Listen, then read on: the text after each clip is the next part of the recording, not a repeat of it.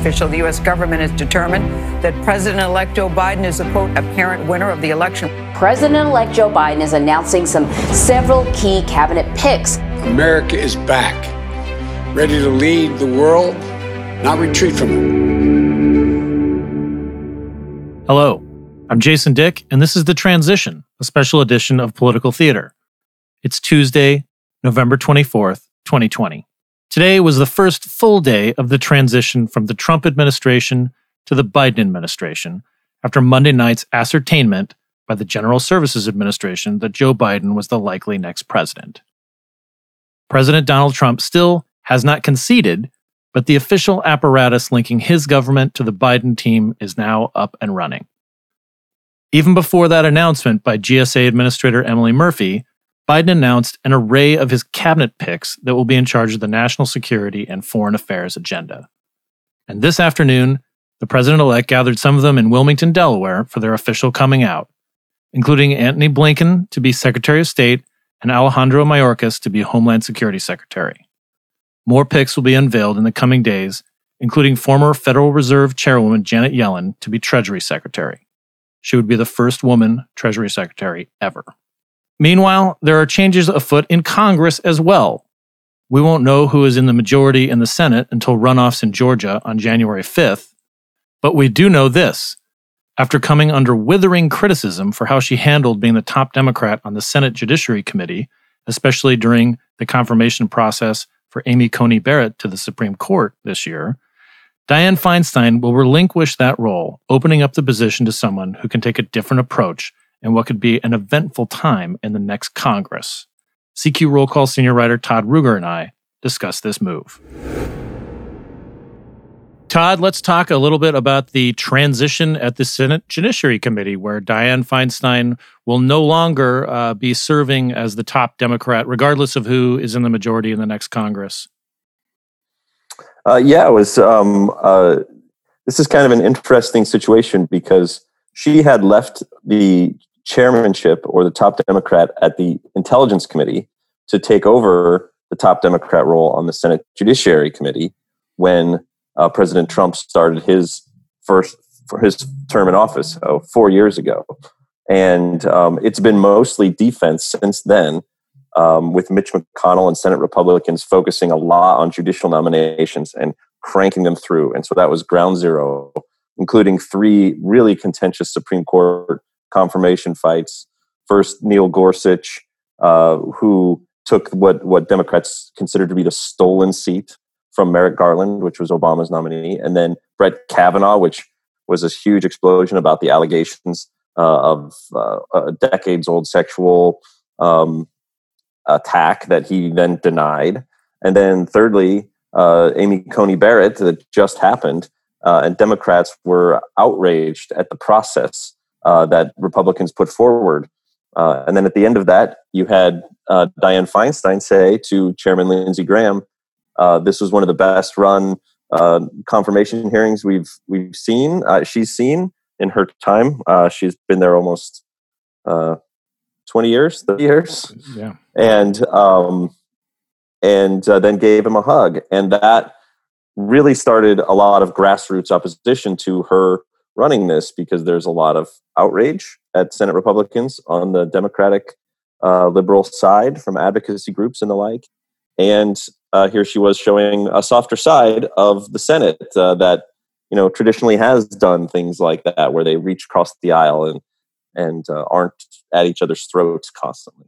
Yeah, and you know to be like clear, I mean, it wasn't just that she was um, you know, kind of saying, "Oh, you know, this has been a real collegial process." I mean, the the Barrett nomination, which was hustled through uh, with you know within a week of election day after Ruth Bader Ginsburg died, um, you know was you know usually something we don't see. We don't see a Senate you know confirmation of a Supreme Court justice so cl- close to the uh, election. And then, as you mentioned, the, the Garland seat. I mean, Garland would, had been nominated in February of 2016 uh, when Antonin Scalia died, and Senate Republicans held open that seat. So for you know, the, there were real um, there were huge complaints about like these two seats, you know, basically being stolen, you know, not just the Garland seat, but the Ginsburg seat, according to what how Democrats feel. And it wasn't just that she was being nice, but she didn't really put up much of a fight either. Right. I mean, and and you know the the odd part about the Senate is uh, now that the the the filibuster is gone for Supreme Court justices, the rule that allowed the minority to block confirmation, even if there was a majority that wanted to um, confirm somebody.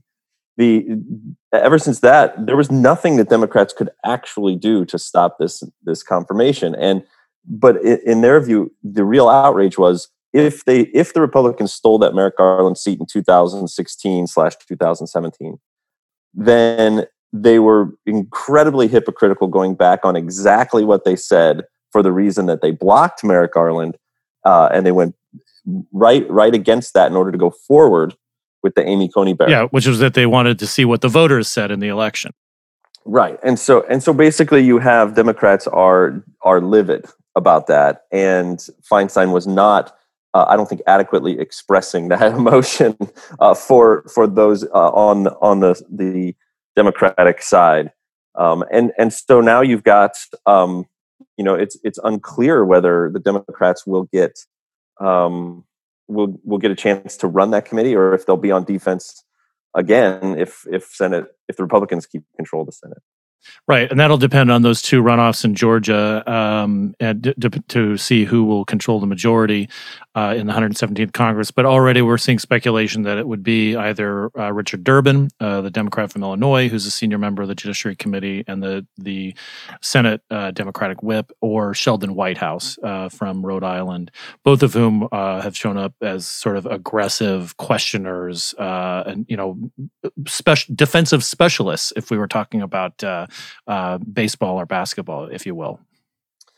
Right. Um, so, so there's a little mystery there because uh, usually, if uh, you know, Durbin is the would be the highest ranking person that has expressed interest in it, and he would usually be like, oh, "Okay, well, he expressed an interest, so he'll probably get it." You know, almost 100 percent. But in this particular case, he's also the whip, which is also another high profile job and uh, time consuming. And the Judiciary Committee, um, if if uh, you, know, no, no matter regardless of of what who controls the Senate, you'll have uh, a centerpiece for judicial confirmation fights.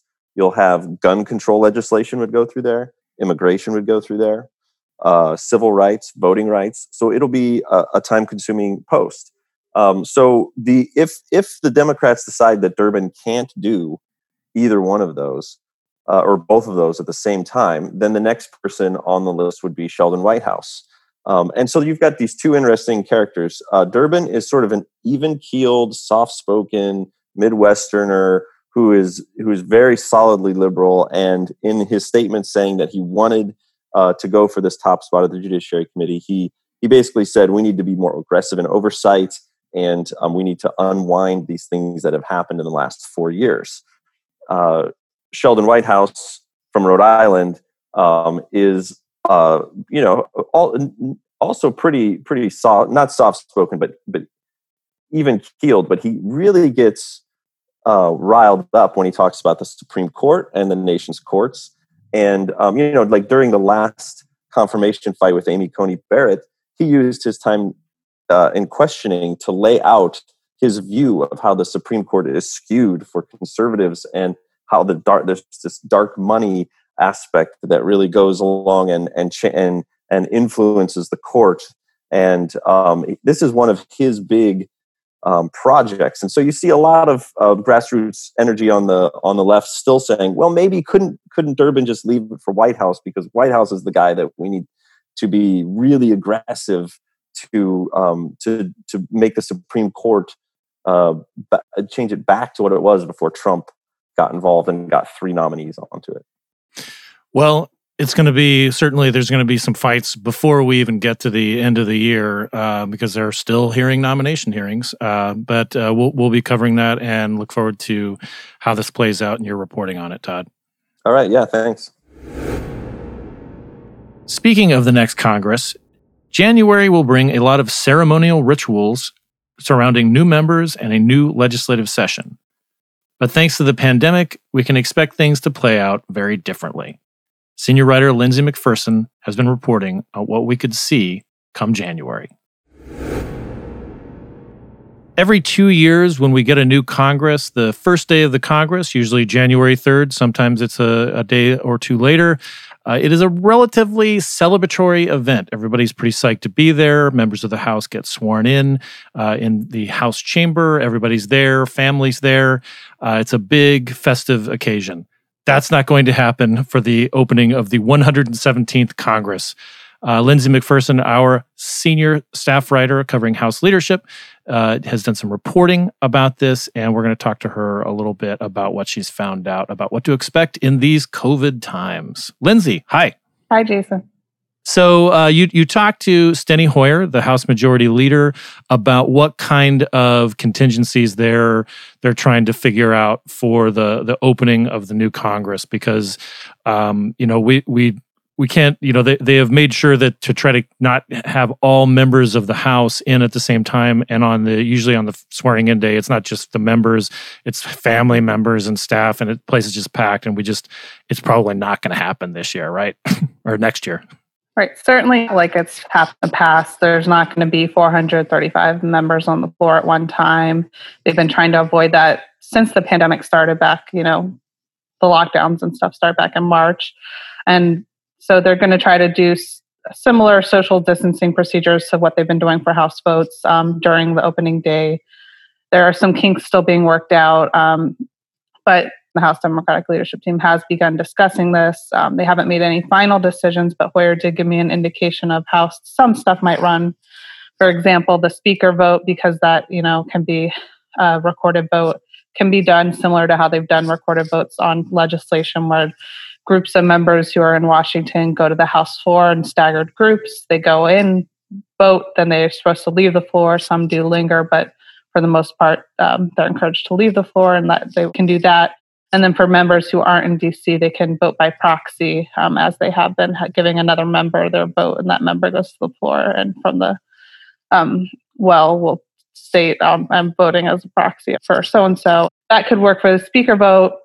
Um, he said for swearing in the members, which you know is a big deal when they're all usually on the floor together, that they can do it in groups. But the problem that, that they haven't yet figured out is for members who aren't able to come in person because of health concerns. They've not been traveling to DC. Apparently, the House parliamentarian has asked in the past um, about whether you could swear in members who aren't there in person and has ruled that they have to be there, that you can't do it via television or something. So they're still figuring out um, if there is any way to do that virtually or if those members will not be able to be sworn in until they can make it to DC in person. Um, and that could be interesting because there are some members who haven't been to Washington in months at all during the pandemic and have been taking advantage of proxy voting and and also i mean the you know the constitution says that the new the the old congress leaves right before noon on january 3rd and the new congress starts right at that point. And this uh, this coming year in 2021 january 3rd takes place on a sunday. They usually don't do stuff. So we we don't know uh, you, when you when you talk to the majority leader he said that it, like he's never he doesn't remember ever being sworn in um, on on a Sunday or on the weekend. So we we may get some. We may not even know what the date is for a little while, right?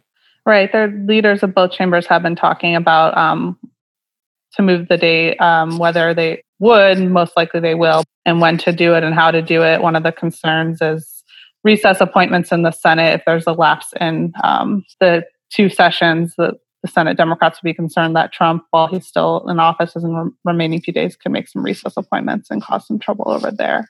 So I think they're still working through that. Most likely it'll be moved to January 4th or 5th, which is that Monday or Tuesday. Right, and then we have the counting of the electoral votes on January sixth. So they they they probably need to get it done before then, uh, so that everybody can be in place uh, in case uh, you know something uh, something happens if somebody wants to object or there's some drama over the electoral right. college vote. Although Hoyer did say they could move the date of the counting of the electoral votes as well. They, I mean, both moving the date of the opening of the Congress and that could be done by concurrent resolution passed in the House and Senate.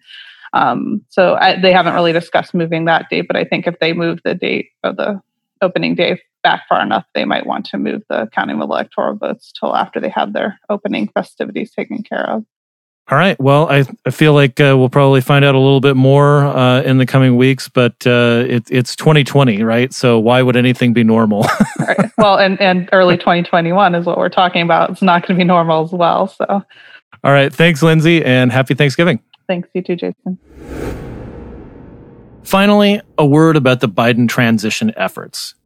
Even before the GSA signed off on the official start of the transition, the president elect's team showed it was doing its homework, announcing additions to the White House staff and generally lowering the body politics blood pressure by not responding to every presidential tweet or Rudy Giuliani conspiracy theory. Call it Dare to be Dull, the return of no drama. Ever since Donald Trump announced his candidacy for president more than five years ago, politics, as Christopher Guest so eloquently put it in This is Spinal Tap, has been turned up to 11. The drama, whether it is caused by good reason or is as manufactured as reality TV, feels like it has been nonstop. Whether one supported him or wanted to remove him from office, everybody can agree President Trump just doesn't do dull. Joe Biden, for anyone who witnessed his approach to being a senator, vice president, and then presidential candidate, it's obvious he is taking a cue from President Barack No Drama Obama. He's assembling a team of people with deep government experience and has let it be known he will let the experts exercise their expertise. Actual vetting, as much as will be needed for people who have previously held top jobs in government, have security clearances, and have been confirmed by the Senate previously, might stage a comeback. If this all sounds a bit dull, let's not forget we're still in the middle of a pandemic that has killed more than a quarter of a million Americans. Millions of people are out of work, and Congress has not been able to do its most basic duty, appropriating money to run the government on time for decades. There are a lot of challenges ahead. They will create their own drama. And Biden has signaled he wants to try addressing some of these challenges differently. Biden won the election decisively. He will face plenty of rough times and he will likely have to fire someone. Something tells me he won't do it with a tweet. Dare to be dull. We're about to find out how it feels after a wild few years.